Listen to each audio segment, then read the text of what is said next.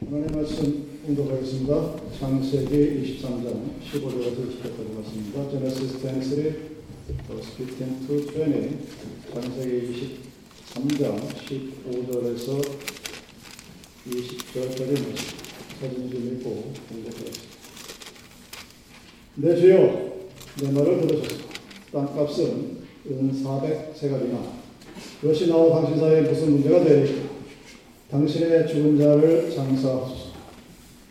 아브라함이 에브론의 말을 따라 에브론의 핵족속에 듣는 데서 말한 대로 상, 상인이 통용하는 은 400세계를 따라 에브론에게 주었더니 마음의 앞 악벨라에 있는 에브론의 밭, 그 밭과 거기에 속한 굴과 그 밭과 그 주위에 돌린 모든 나무가 성문에 들어온 모든 핵족속이 보는 데서 아브라함의 소유 확정된다.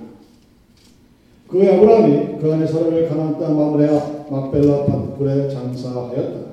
마므레는 곧 헤브론이다. 이와 같이 그 밭과 거기에 속한 굴이 햇족 속으로부터 아브라함이 매장할 소유지로 확정되었다. 아브라함의 아내 사라가 하나님 곁으로 갔습니다. 슬프죠. 민맨이라는 사람이 이렇게 얘기합니다. 사랑하는 사람이 죽거든 마음속에 가득한 슬픔을 누워버렸다. 그 슬픈 감정은 부끄러워할 것이 아니다. 근데 또한 요시오라는 사람이 또 이렇게 얘기합니다. 그러나 슬픔에 사로잡혀 마비되어서는 안 된다. 슬퍼하지 않을 수는 없으나 슬픔이 지나쳐서도 안 된다. 우리에게 과거도 있지만 장래라고 하는 미래가 있기 때문이다. 장세기 23장 2절을 보면 아브라함이 아내 사라가 죽고 나서 굉장히 슬퍼하고 애통해합니다. 127세라는 나이에 이 세상을 떠났습니다. 세라는 성경에 나타난 수없이 많은 여성을 대표하는 그런 아름다운 믿음의 어머니였죠. 남편 아브라함과 함께 갈대아 우르의 문화를 등지고 길고도 먼 모험의 길에 동참한 분입니다. 아브라함이 따뜻한 관리자로서 그리고 가나안의 그 불안정한 나그네 생활을 감수했습니다. 유목인의 아내로서 장막에 걸었죠. 기쁨과 슬픔, 인생 여정을 함께한 사람이 아브라함의 아내 사라입니다. 왜 이런 슬픔이 있었죠? 아들이 없었습니다. 그래서 그 슬픔 때문에 때로는 실제 골짜기도 그런 적이 있었고 또한 죽은 자와 방불한 그가 믿음으로 자신의 아들 이삭을 잉태하는 힘을 얻어서 하나님의 약속이 이런 것이다 하는 응답을 직접 체험한 사람입니다. 왜냐하면 자신이 애를 낳을 수 없다는 사실을 본인이 너무나 잘 알기에 이것이 하나님이 한 일이다 하는 사실을 그는 누구보다 절실하게 깨달았던 사람입니다. 이제 그랬던 아브라함의 아내 사라가 세상을 떠났습니다. 그래서 아브라함이 그 숨진 아내 곁에서 슬퍼하고 애통해합니다. 그리고 그 시체 앞에서 일어나가서 그가 머무고 있었던 해쪽 중 막벨라 굴의 소유자였던 에브론에게 은 400세계를 주고 그 정가를 지불하고 그 밭을 샀다는 것이 오늘 본문의 내용입니다. 그 아브라함은 해쪽서 앞에서 공중의 모든 사람의 증거로 인하여 그 밭과 수목과 굴을 아브라함의 소유로 정했습니다. 그리고 그 장소에 자기 아내 사라를 장사 지냈습니다. 다시 성경은 말하기를 이와 같이 그 밭과 그 속의 굴을 해쪽 속의 아브라함의 소유 매장지로 정하였다. 다시 한번 반복합니다. 무엇을 반복합니다. 그 땅이 아브라함의 소유 매장지라고 합니다. 이 단순한 역사적 사건에서 우리는 어떤 교훈을 얻어야 할까? 창세기 23장 4절에 아브라함은 자신을 이렇게 설명합니다. 나는 당신들 중에 나그네요 우거하는 자라고 합니다. 해속속들에게 아브라함이 Let me introduce myself 하면서 자신을 이렇게 설명하는 겁니다. 나그네. permanent address가 없는 사람을 의미하는 temporal address만 있는 겁니다. 이 땅에서 고정된 거주지가 없습니다. 땅도 없습니다. 잠시 머물다 떠나간 그런 사람을 두고 나그네라고 합니다. 우거자라는 것은 잠자는 곳은 있는데 그것이 자기 땅이 아니에요. 그러니까 요즘 말로 치면 렌트하는 겁니다. 거기 가면 분명히 내 집이고 내가 내 멋대로 할 수 있는데 주인은 따로 있죠. 렌트하는 거죠. 빌렸습니다. 그것이 우고인이라는 뜻입니다. 이 두 말은 아브라함이 자신이 이 세상에서 어떤 신분의 사람이었는가를 아주 명확하게 나타내주는 그의 표현입니다. 나그네요, 우고하는 자. 이 두 가지 표현으로 아브라함은 아 이곳이 이 세상에 내가 영원히 있을 permanent address가 아니다 하는 사실을 분명히 밝히고 있습니다. 그래서 히브리서 11장 8절에 10절에 아브라함을 이렇게 설명합니다. 믿음으로 아브라함은 부르심을 받았을 때 순종하여 장래의 기업으로 받을 땅에 나갈새 갈 바를 알지 못하고 나갔으며 믿음으로 저가 외방에 있는 것 같이 약속하신 땅에 우거하며 동일한 약속을 유업으로 함께 받은 이삭과 야곱으로 더불어 장막에 거였습니다. 이는 하나님이 경영하시고 지으실 터가 있는 성을 바라보, 바라보았 습니다. 이 세상은 우리가 살고 있는 이 세상은 본향을 찾아가는 곳에 잠시 걸쳐가는 나그네요 잠시 머무는 우거지입니다. 이 세상을 자신의 영원한 곳을 삼지 못하는 거예요. 근데 그런데 그런 처세관과 세상관과 자기의 생사관을 갖고 있는 아브라함이 아내 사라가 묻힐 땅을 돈을 주고 샀습니다. 그게 오늘 본문의 핵심 키포인트입니다. 아니, 나는 이 땅에서 영원히 머물지 않을 것을 알고 있음에도 불구하고 왜 하필 돈을 지불하고 땅을 사서 그곳에 자기 아내 사라를 무덤을 만들어 주었느냐 하는 이야기입니다. 창세기 23장 4절에 보면 청컨대 당신들 중에 내게 매장들을 주고 소유를 삼아 나본데 죽은 자를 장사하게 하시오라고 했습니다. 이 말을 듣는 핵족속들이 하나님의 방백이신 당신께 우리가 거저 드리겠습니다. 그냥 돈 줄 필요 없으니 거저 드릴 테니까 쓰십시오 하고 호의를 베풉니다. 그럼에도 불구하고 아브라함이 두 번씩이나 몸을 굳혀서 이 몸을 굳혀서라는 말은 요즘 세상 플립 절한다. 90도 각도로 절을 하면서 반복해서 돈을 낼 것이라고 관청을 합니다. 그래서 기어이 값을 주고 매장제를 사게 됩니다. 그래서 그 소유주인 박과 박배라고 할 수 있는 에브론에게 은 400세갈의 준가라고 된 당시 시가를 주는 거죠. 그 당시에 통용되었던 그 가격을 받으면 미친 것도 아니고 남는 것도 아니고 그 가격을 주고 합법적인 절차를 통하여서 마베론 앞 막벨라에 있는 에보네드 밭을 바꾸어서 그 속에 굴과 사방에 있는 수목 모두 땅을 사 드렸습니다. 그리고 성경은 그것을 아브라함의 소유지다라고 표현을 합니다. 창세기 23장 19절 이후에 그의 아브라함이 그 안에 사라를 가나안 땅 막벨라 밭굴에 장사하였더라고 했습니다. 마므레 헤브론 같은 얘기죠. 여러분 인류가 태어난 이후부터 funeral service는 어떤 형식으로 취하든 엄숙한 것, 숙연하죠. 인간이 어찌할 수 없는 죽음을 만나고 그 죽음에서 the last farewell을 하는 그 의식은 동서를 막론하고 인종을 막론하고 숙연하고 처연합니다. 그래서 사람들은 그 죽음을 앞에 두고서 죽은 사람을 이 땅에 남겨두기를 원해요. 그래서 뭔가 큰 마니먼트가 이 땅에 세워지기 원합니다. 피라미드로 대표되는 것이 우리 인간이 갖고 있는 욕망의 절정치를 보여줘 그런 모습이죠. 한 사람을 위해서 그 거대한 무덤이 왜 필요했을까? 그만큼 인간이 갖고 있는 죽음에 대한 묘한 생각들을 보여주는 것입니다. 그래서 아브라함이 자기 사랑하는 아내가 죽었습니다. 그 자신은 이 땅이 영원히 머물 곳이 아니라는 것을 압니다. 근데 그럼에도 불구하고 그 아내 사라를 위해서 돈을 주고 땅을 사고 그굴 속에 사라를 장사합니다. 왜? 자기의 소유이기 남의 소유지에 땅 사람이 그냥 거저 가십시오. 공짜로 주겠습니다. 뿌리로 주겠습니다. 했음에도 불구하고 기어이 돈을 주고 사서 자기 매, 자기가 소유한 매장지 그 굴에 사라를 매장하였다. 그렇게 얘기합니다. 왜 그랬을까요? 이 2000년 전에 한 사람의 이 행동이 오늘날 추수감사절을 맞는 우리들에게 어떤 교훈이 될 수 있을까 하는 이야기입니다. 우리가 볼 수 있는 첫 번째 이유는 아브라함이 땅을 산 이유는 자기 아내의 시신을 그 땅에 묻기 위함이었습니다. 한평생 나그네의 아내로 살았죠. 무관한 자의 아내로 살았습니다. 여러분 이사 한 번 할 때마다 얼마나 힘듭니까?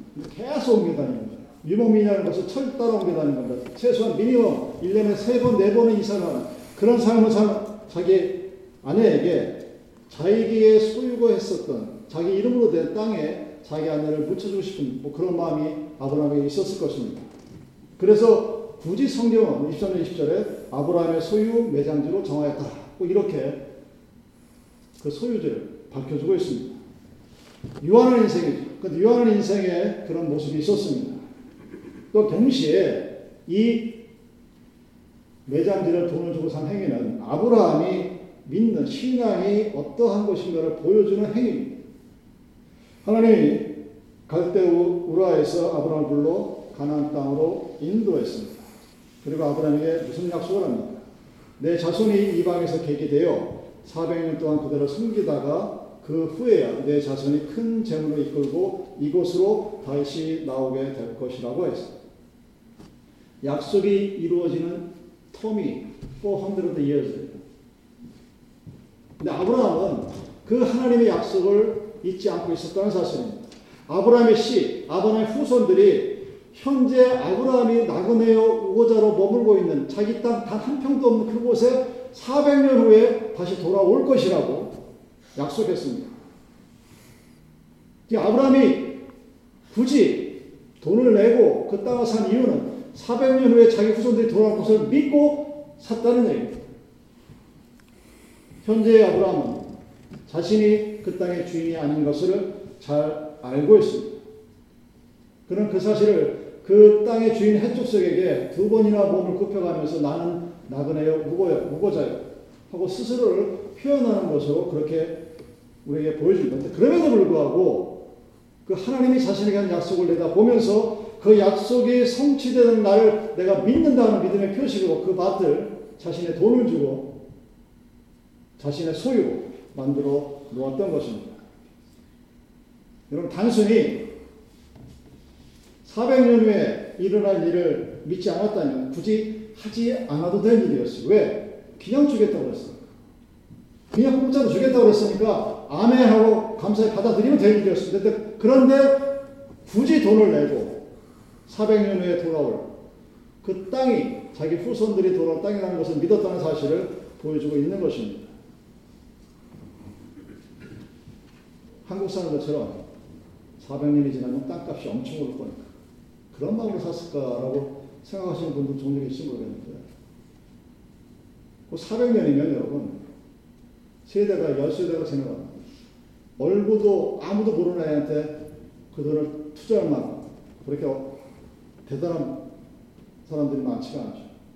그것은 단순한 문물거래나 재산 등식을 위해서 한 것이 아닙니다. 하나님이 400년 후에 다시 이 땅에 자신의 후손들이 돌아오게 하겠다는 그 약속을 믿었다는 신앙의 표현인 것입니다. 이 아브라함과 비슷한 경우를 우리 예레미야 선지자에게서 찾아볼 수가 있습니다. 예레미야가 하나님의 영감을 받고 예언을 합니다. 장차 이 땅이 바벨론에 의해서 침략을 받게 될 것이고 유다는 70년간 바벨론의 포로가 될 것이다. 그러나 70년 후에 하나님의 공고와 인도하시고 다시 이 땅에 들어오게 될 것이다. 라고 예언을 합니다. 그 예언을 들은 백사촌이 놀래서 그 땅을 팔아버립니다. 왜냐하면 70년이라는 세월은 자신이 감당한 세월이 이미 지나가 버립니다. 그러니 자신이 살아있을 때 이미 이 땅을 팔아치우겠다고 해버립니다. 하나님이 에레미야에게 말씀합니다. 그 땅을 돈 주고 사라고. 에레미야가 돈을 주고 정가를 주고 도망가기 급급한 사촌의 땅을 샀습니다. 예언자들이 왜 이러한 행위들을 했을까? 땅을 사서 놔두면 돈이 올라가니까. 우리 아이들에게 재산을 증여하기 위해서. 그것이 아니죠. 70년 후에 하나님의 능력으로, 하나님의 근거로 이스라엘 백성들이 다시 돌아올 것이라는 확신이 아브라함에게는 있었기 때문에 내가 하나님의 약속을 믿는다는 표징이 70년 후에 이 벌어진 일을 위해서 오늘 그 돈을 투자하는 거예요. 말하자면 믿음으로 미래를 사놓고 미래를 준비한 사람들. 하나님이 약속할 것이다. 하나님의 약속이 이루어질 것이라는 나의 믿음을 오늘날 70년, 400년 이후를 내다보고 투자를 할 수 있다는 것입니다. 여러분, 아브라함이 자기가 사랑했던 아내의 사랑의 매장지를 정가를 주고 사서 자기의 소유 매장지로 사용하겠다고 햇 사람에게 두 번씩이나 반복해서 강조합니다. 왜냐하면 자기가 살 이 땅의 가치가 그 어떤 것과 비교도 할 수 없는 대단한 것이 있다는 사실을 안 것이었습니다. 왜? 가격으로 환산할 수 있는 것이 아니에요. 그럼 하나님의 약속이 이루어질 것이라는 자기 믿음에 대한 믿음의 고백이었기 때문입니다. 그리고 다음 세대를 이어받을 그의 후손들에게 하나님께서 허락하신 이 약속의 땅을 알려주는 거예요. 여기에 하나님께서 약속하신 그 땅이 지금 이 막베라 땅 안에 존재한다는 것을 알려주는 겁니다. 물론 후손이 그의 땅을 물려받기까지 400년이라는 시간이 걸립니다. 그리고 그 동안 아브라함의 후손들은 이방 땅에서 객으로서 파란 만정의 연단을 받게 될 것이라고 창세기 15장 13절 14절에 기록이 되어 있습니다. 그러면 그 400년 동안 하나님의 약속을 그 후손들이 기억하고 있었을까? 기억하지 못하고 잊어버릴 위험성이 더 큰 그런 모습이었죠. 아브라함은 자신이 죽을 때까지 가나안 땅을 소유하지 못했던 나그네요 우고자였습니다. 그런 그가 믿음으로 멀리 서서 보고 환영하는 땅에서는 외인과 나그네로 증거하였습니다. 그럼에도 불구하고 미래를 내다보고 생각하고 미래를 위해서 행동했습니다. 죽을 때가 다 돼서 땅을 사는 그게 무슨 의미가 있겠습니까? 자신을 위해서. 근데 그럼에도 불구하고 그는 400년 후에 미래를 내다보고 후손을 위해서 살았습니다. 아브라함이 갖고 있는 믿음의 모습이 이런 겁니다. 아브라함이 믿음의 대명사죠. 그 아브라함 믿음의 대명사가 믿음이 언제 완성이 되어드느냐? 자기 아들 이삭을 바칠 때 완성이 됩니다. 그리고 마지막으로 미래를 내다 400년에 이루어진 하나님의 약속을 믿고 한 오늘의 행위로 그것을 또다시 한번 증명하게 되는 것입니다. 여러분, 하나님이 아브라함에게 계속해서 반복적으로 약속합니다. 네 자손의 번역, 땅의 약속, 너는 복의 근원이 될 것이다. 창세기 12장부터 22장까지 무려 8번이나 반복이 됩니다. 아브라함이 그것을 믿었습니다. 그래서 마음의 산지를 헤프론으로 돈을 주고 사서 자기 소유로 만들고 그 땅에 하나님께서 약속하신 그 땅에 안에 사례를 묻었습니다. 단순히 안에 무덤이 있는 곳으로 끝나버린 것이 아닙니다. 그것은 이제 믿음의 가정의 상징으로서 우리들에게 남겨집니다.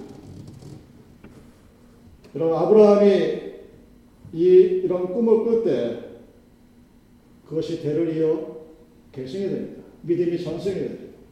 나중에 아브라함 자신도 자신의 땅 소유지에 묻혔습니다. 그 아들 이삭도 그곳에 묻혔습니다. 창세기 35장 27절. 이삭의 아내 리브가와 야곱의 아내 레아도 그곳에 묻혔습니다. 창세기 49장.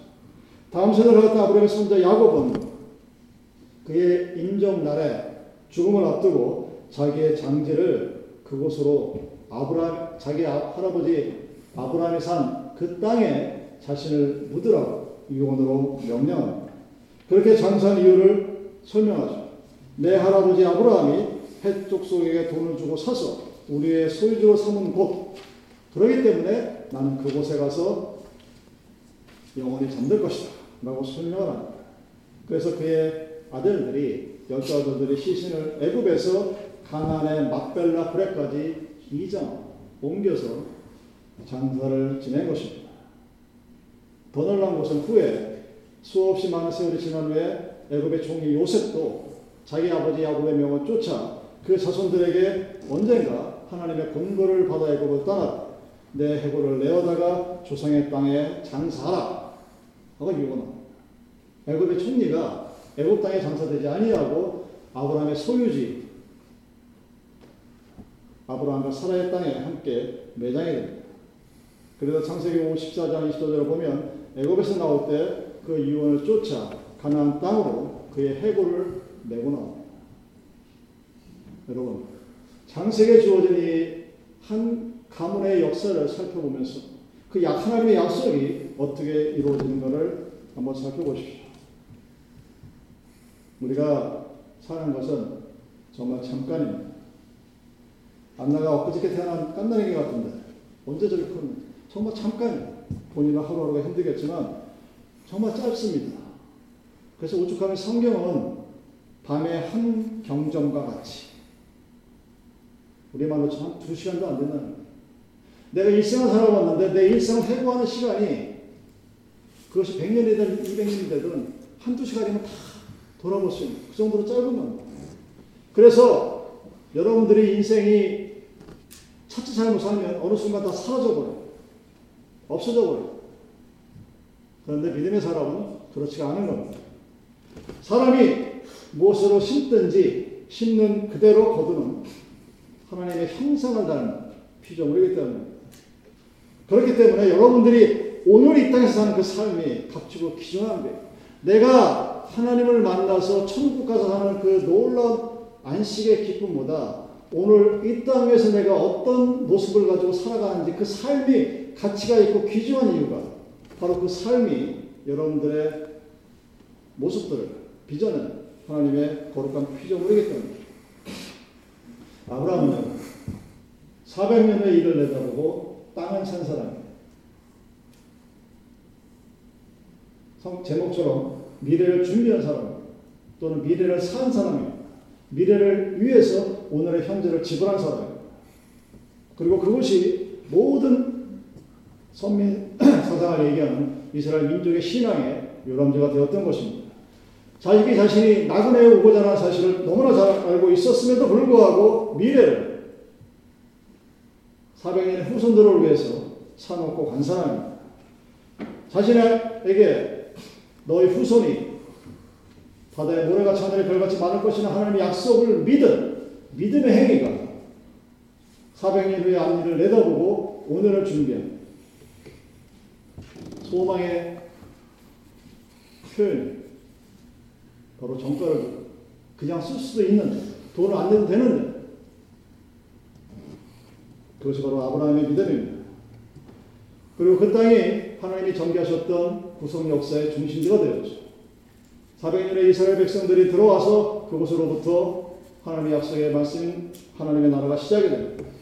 그리고 누가 오셨습니까? 우리를 구속한 구세주 그리스도가 가나안 땅에 태어납니다. 그것은 아브라함의 소유지였어요. 해쪽 속의 소유가 아니었고 마므란의 소유지가 아니었고 에브론의 소유지가 아니라 아브라함의 소유지였어요. 여러분 추수감사는 잘 아시다시피 추위와 배고픔을 이겨내고 살아남은 사람들 인간의 도움으로 하나님의 궁행하시고 죽을 고비를 넘기고 살아난 사람들이 하나님의 은혜에 감사한 그런 절기입니다. 지나간 세월 나와 함께한 하나님에 대한 감사를 나타내는 것이 오늘 우리가 지내고 있는 추수 감사절의 모습입니다. 또한 동시에 앞으로도 영원히 나와 함께 하시겠다고 한 하나님의 약속의 말씀을 다시 한번 되새기는 그런 날입니다. 21세기가 주님의 세계라고 합니다. 모든 신학자들이 21세기에 하나님의 복음이 완성이 될 것이라고 얘기합니다. 재림 그리스도가 올 것이라고 얘기합니다. 그런 복음의 세계에 우리들의 산 모습이 어떤 모습이 과연 성공적인 삶의 모습이라고 생각하십니까? 그것은 믿음으로 미래를 준비할 수 있는 사람입니다. 그럼 누가 복을 받은 사람일까? 믿음으로 미래를 준비하고 미래를 사고 미래를 내다보며 오늘을 살 수 있는 사람이 하나님께서 주신 비전이 바로 그건 거대한 빌딩과 거대한 모습이 아니라 우리에게 주어진 하나님의 나라가 이 땅에 어떤 모습으로 이루어질 것인가를 보고 그 나라를 위해서 오늘을 살아가는 여러분들은 하루하루 살아가기 급급한 모습으로 살아가지 않기를 바랍니다. 내일을 준비하고 내일을 기다리고 내일을 바라보고 오늘을 소망 가운데 살아갈 수 있는 여러분이 되기를 바랍니다. 오늘에서 어제가 아니라 내일을 향한 그런 믿음의 용서가 되기를 축원합니다. 사랑하는 여러분, 여러분의 눈에 보이는 것이 세상의 전부가 아닙니다. 믿음은 보이지 않는 것에 대한 우리의 반응입니다. 내가 바라는 하나님의 나라, 그 하나님의 나라가 이 땅에 이루어지는 그 은혜와 감사와 소망과 여러분 오늘을 살아가며 내일을 준비하며 살아갈 수 있는 저와 여러분들이 되기를 주님의 이름으로 축원드립니다. 기도하셨습니다.